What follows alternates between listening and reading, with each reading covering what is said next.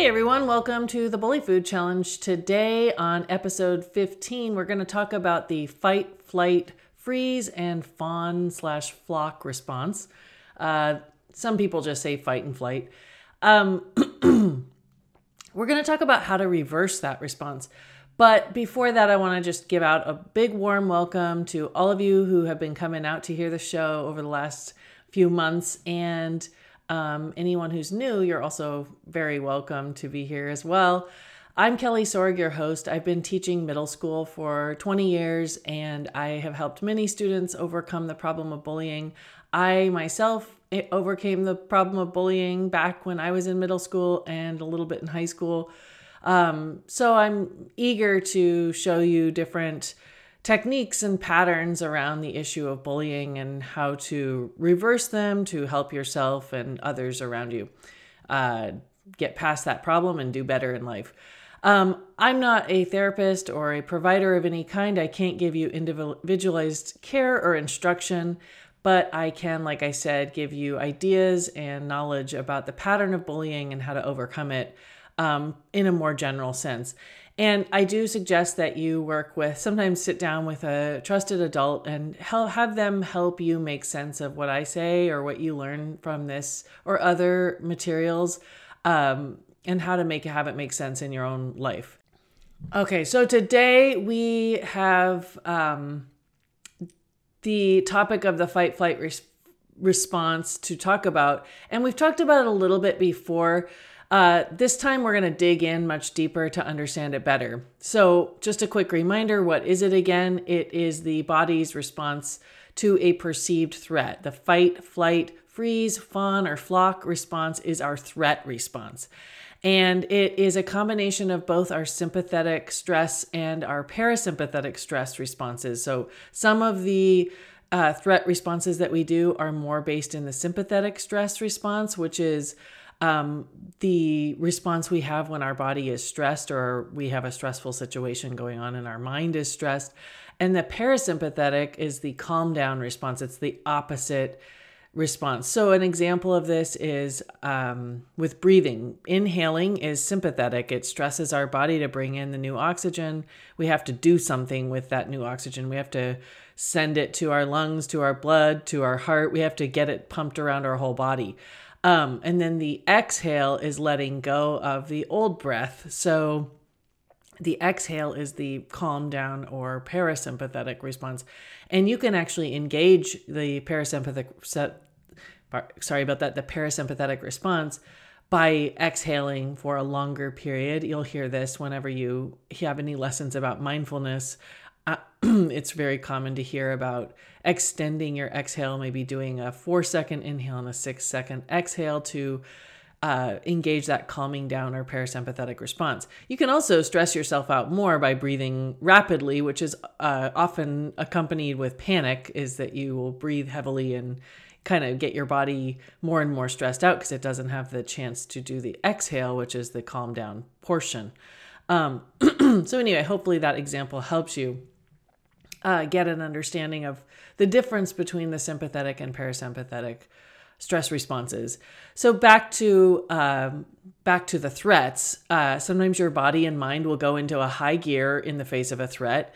You will have a sympathetic stress response. You will feel adrenaline, which is a hormone that prepares you to fight or flee, which means to run away, and you will be feeling extra power and strength during that response. Your heart will beat faster, your muscles will constrict, your mind will go blank because all that matters in the world at that moment is your survival.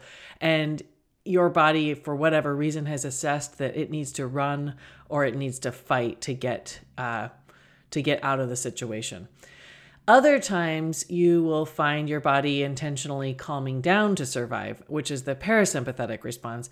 And in the face of a threat, animals don't always fight or, or run away, sometimes from their predators. Sometimes they will stand stock still or they will play dead, which is a freeze response. They might um, try to play nice or cooperate or do something uh, like get back to their own herd or flock, which is why uh, they, they will say the fight, flight, freeze, fawn, flock response. Flocking is getting back to your larger group of animals like a herd, or it could be trying to fit in with the group. Okay.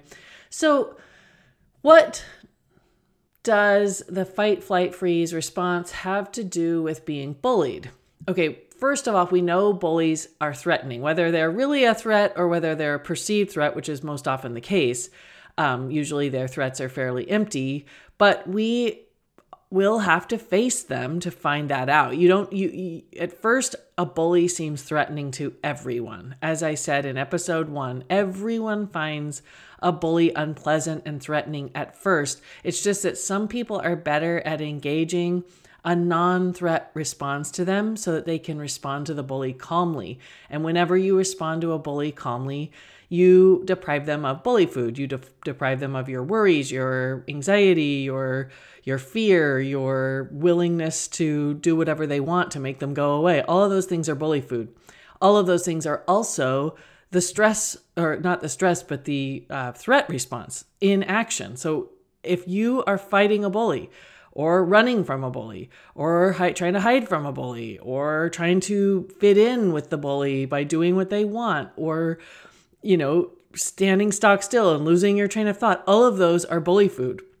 And they are also all threat response. So that's what it has to do with. All right. Eh, that's what the fight flight response has to do with being bullied. And the reason we're getting into the details of fight, flight, freeze, etc., is that dealing with bullies drives people like us, also, you know, also known as people who get bullied, people like us are people who ended up getting bullied over and over again. It drives us into an extreme stress and anxiety. It puts, puts us in a high level of threat response. Um, so we want what we want is to teach ourselves to be able to reverse this and turn it around and we want to be more like the people who are unfazed by bullies and are therefore able to be calm around them, which means that the bully gets no bully food. So I hoping I'm hoping you're understanding that pattern. What you want to be is the kind of kid who can immediately turn off their threat response when the bully comes around and just see the bully as a obnoxious, annoying kid or you know if you're older maybe a, a, a younger adult or maybe I, don't know some of your i hope that some, whoever's listening is getting help regardless of how old they are but i i did have young people in mind when i created this show so all right um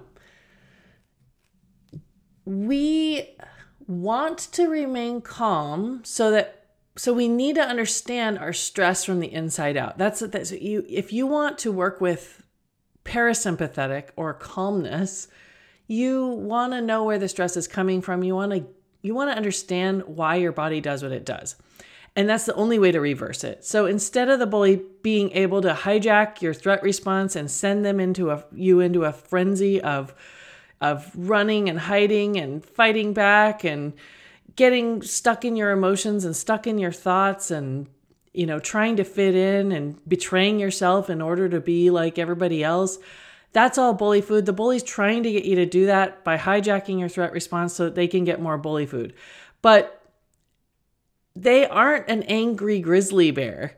And we want to immediately engage a non-threat response whenever they come around because they're not actually a threat. Yeah, they can they can threaten to embarrass you. They can threaten to push you around a little bit as I've said before, a true bully is not going to go into the level of criminality and if they if if they do venture into that territory they have left the realm of bullying and they are now fully into a realm of needing to be dealt with by authorities because they're doing illegal actions okay so a, a, a true schoolyard bully somebody who's just messing around trying to get power and trying to push you into your threat response is is not a real threat. They are not a danger. Okay. And we, we talked about this in episodes past where you can assess whether you, you think your bully is actually posing a physical safety danger to you or whether there's some things that you can do to kind of reframe what they're doing and turn them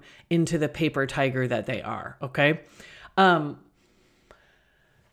I need to teach you a little bit about a brilliant doctor named Claire Weekes and her approach to reversing a threat response. She figured out how to reverse the threat response into a non threat response. And, you know, she's famous and well known mo- mostly for cracking the anxiety code. So, what she ended up doing was teaching people, her patients, who had high levels of anxiety and panic, how to reframe their experience.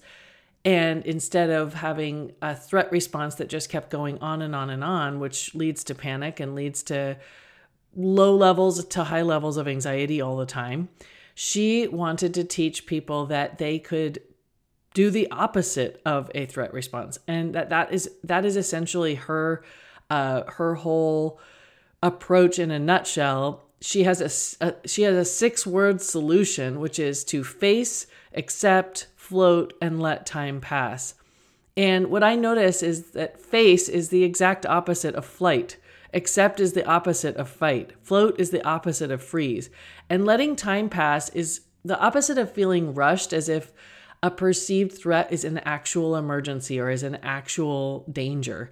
Um, which, if there was a grizzly bear or you were in a real emergency, you would need to take immediate action and and take care in that situation. Do whatever is needed to uh, to move past it safely and to help whoever's maybe possibly going to be harmed.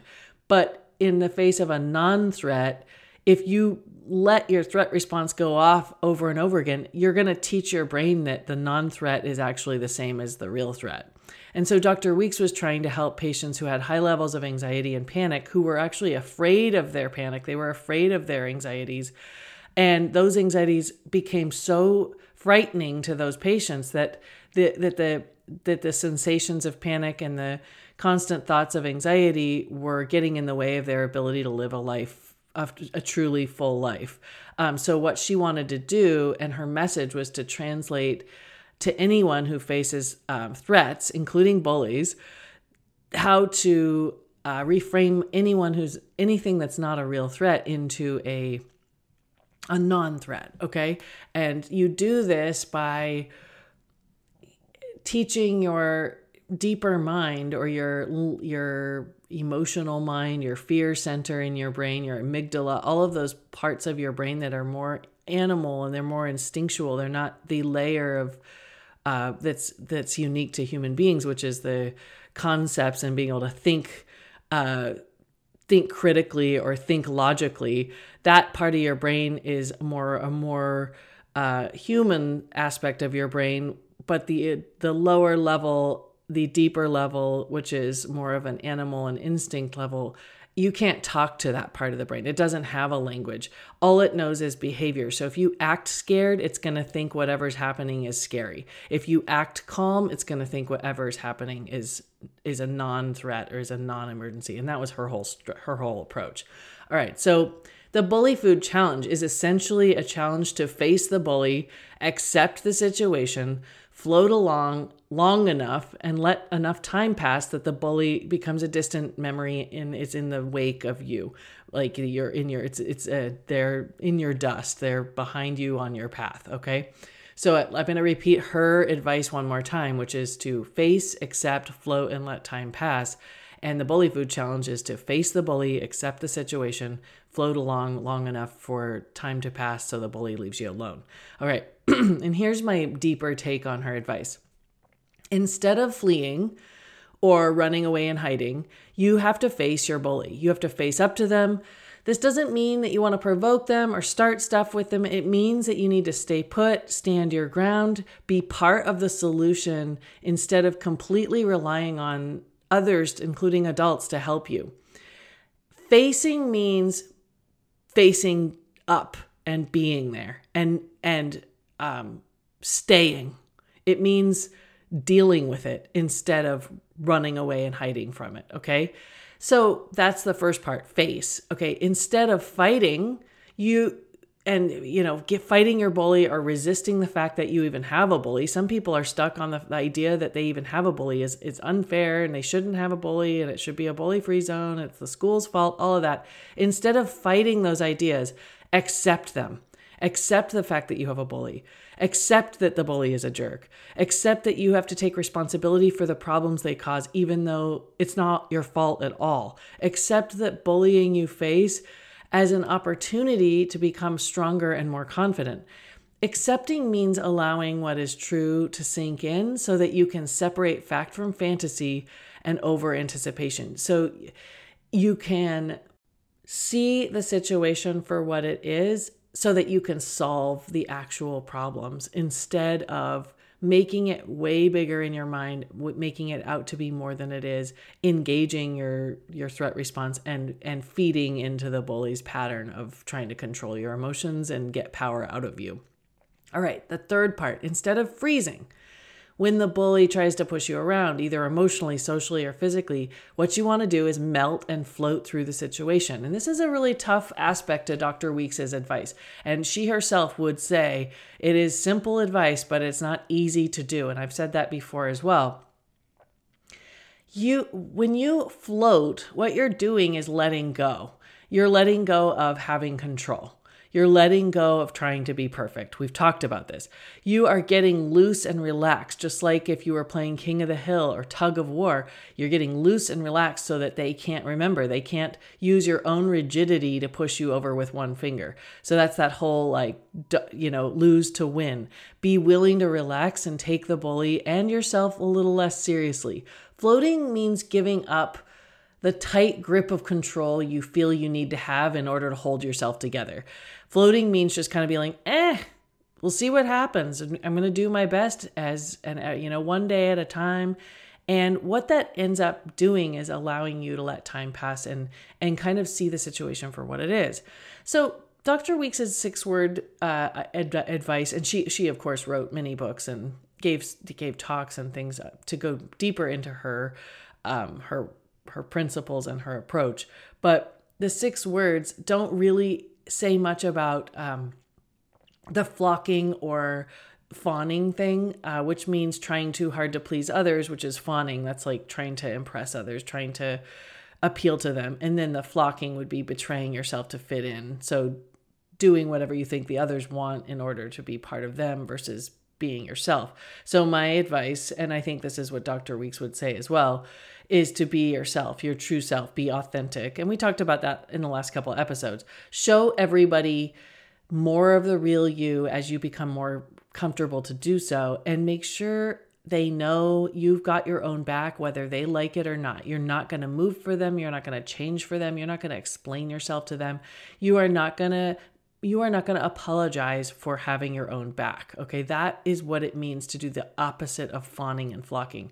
You can be you know belong to other people belong to groups of friends fit in in ways that is okay for you you know everybody fits in in some ways and there's things about us that are different than the others and you have to honor both sides that's what i'm saying you would never want to do something just to make someone else happy so that they won't be mean to you that would be engaging a stress and threat response versus engaging a non-threat response which is hey if i don't do the thing you want me to do and you don't like it and you get mad at me, well, that's tough luck. I'm still going to just do, I'm going to be myself. I'm going to do what I think is right. And you can't make me change or be, you can't make me betray myself, essentially. Okay. And the last part is to let time pass. So instead of sending your mental ambulance in every time the bully takes a shot at you, you just have to be patient for everyone, including yourself, to get used to this new, more confident you. Everyone will adjust and so will you. O- over time you will you will start to adjust to the ideas and actions that you've been taking and you will truly become a new and improved version of yourself. And that's that's the whole point of the bully food challenge is to figure out parts of what you can do to uh, meet your own standards of success. Okay. So I just want to make sure you understand that by acting, I'm sorry, by enacting the non threat response or the formula Dr. Weekes so wisely identified, you are going to teach that deeper part of your mind not to see the bully as a threat. At first, of course, you're going to see them as a threat and you're still you're going to have to bravely face them. You're going to have to bravely accept the situation for what it is so you can read into it and figure out what to do. You're going to have to float along. You're going to have to let yourself believe and have faith that you will you will be okay even though you're not trying to you know tightly hold on to the last bit of control you feel you have You have to have faith that you can just sort of glide through it and get to the you will get to the other side. This deeper part of your brain where the, the threat response comes from, it only understands your behavior. It doesn't understand words. I already explained that. I'm going to explain it again. Your most deep animal brain does not understand English or any other language. So you can't just simply explain to it with those words that the bully is just a mean kid at school and not a real dangerous predator, okay? Um, like a grizzly bear or a tiger um, that part of your brain right now probably sees the bully as just as bad as a grizzly bear or a tiger, just as dangerous. And the only way you're going to tell your fear center in your brain to see the bully as a non threat is by acting and behaving as if the bully is not a threat. You have to act like it's not a threat. So, if, if it was a real threat, you don't you don't go face a grizzly bear. You don't go walk up to a grizzly bear like, "Hey, I'm here. I'm going to stand here and just we're, we're gonna we're gonna deal with this like equals. No, a grizzly bear is is definitely a dangerous predator and you could really be messed up if you stay there and stand there. You need to get out of the situation. You're not going to try to fight a grizzly bear. You're not going to try to you might try to freeze just to just to make them think that you're, you know, you're not somebody to chase. But you're you would be smart to engage your stress response because a uh, or your threat response because a, a grizzly bear is a real threat but a bully isn't. So you don't want to teach your brain that the bully is exactly the same as a grizzly bear. You want to face the bully accept that they're there and be okay with that accept that they're just a lesson you need to learn. Uh you know don't be fighting putting up a fight with them. Just just deal with them. Like i said before less is more. Do the least amount possible to move on from them. And then watch as time goes by you won't have to you won't have as much of a problem with them as each day goes by. So the opposite is true as well. You could enact the non-threat response to teach your brain that the bully isn't the same thing as a grizzly bear or that an a really anxious day isn't actually going to be harmful to you or that a panic attack isn't actually going to harm you you can you can use dr Weekes' advice and engage the non-threat response to teach yourself that there's a difference between a panic attack or a bully and a true threat like a grizzly bear. But the opposite's also true. Engaging the threat response in the face of a bully teaches you subconsciously that the bully is just as dangerous as a grizzly bear. You don't want to do that. You do not want to give the bully that much credit. They are almost always a paper tiger, and you have to treat them like a paper tiger, like a false threat, okay? A nothing burger. You have to treat them like a nothing burger because they are a nothing burger because you sh- they need to see that you think they're a nothing burger and that your own brain needs to learn the lesson that there's a very big difference between some rude kid at school who wants to get power over people and an actual threat like a dangerous person or a dangerous animal, okay?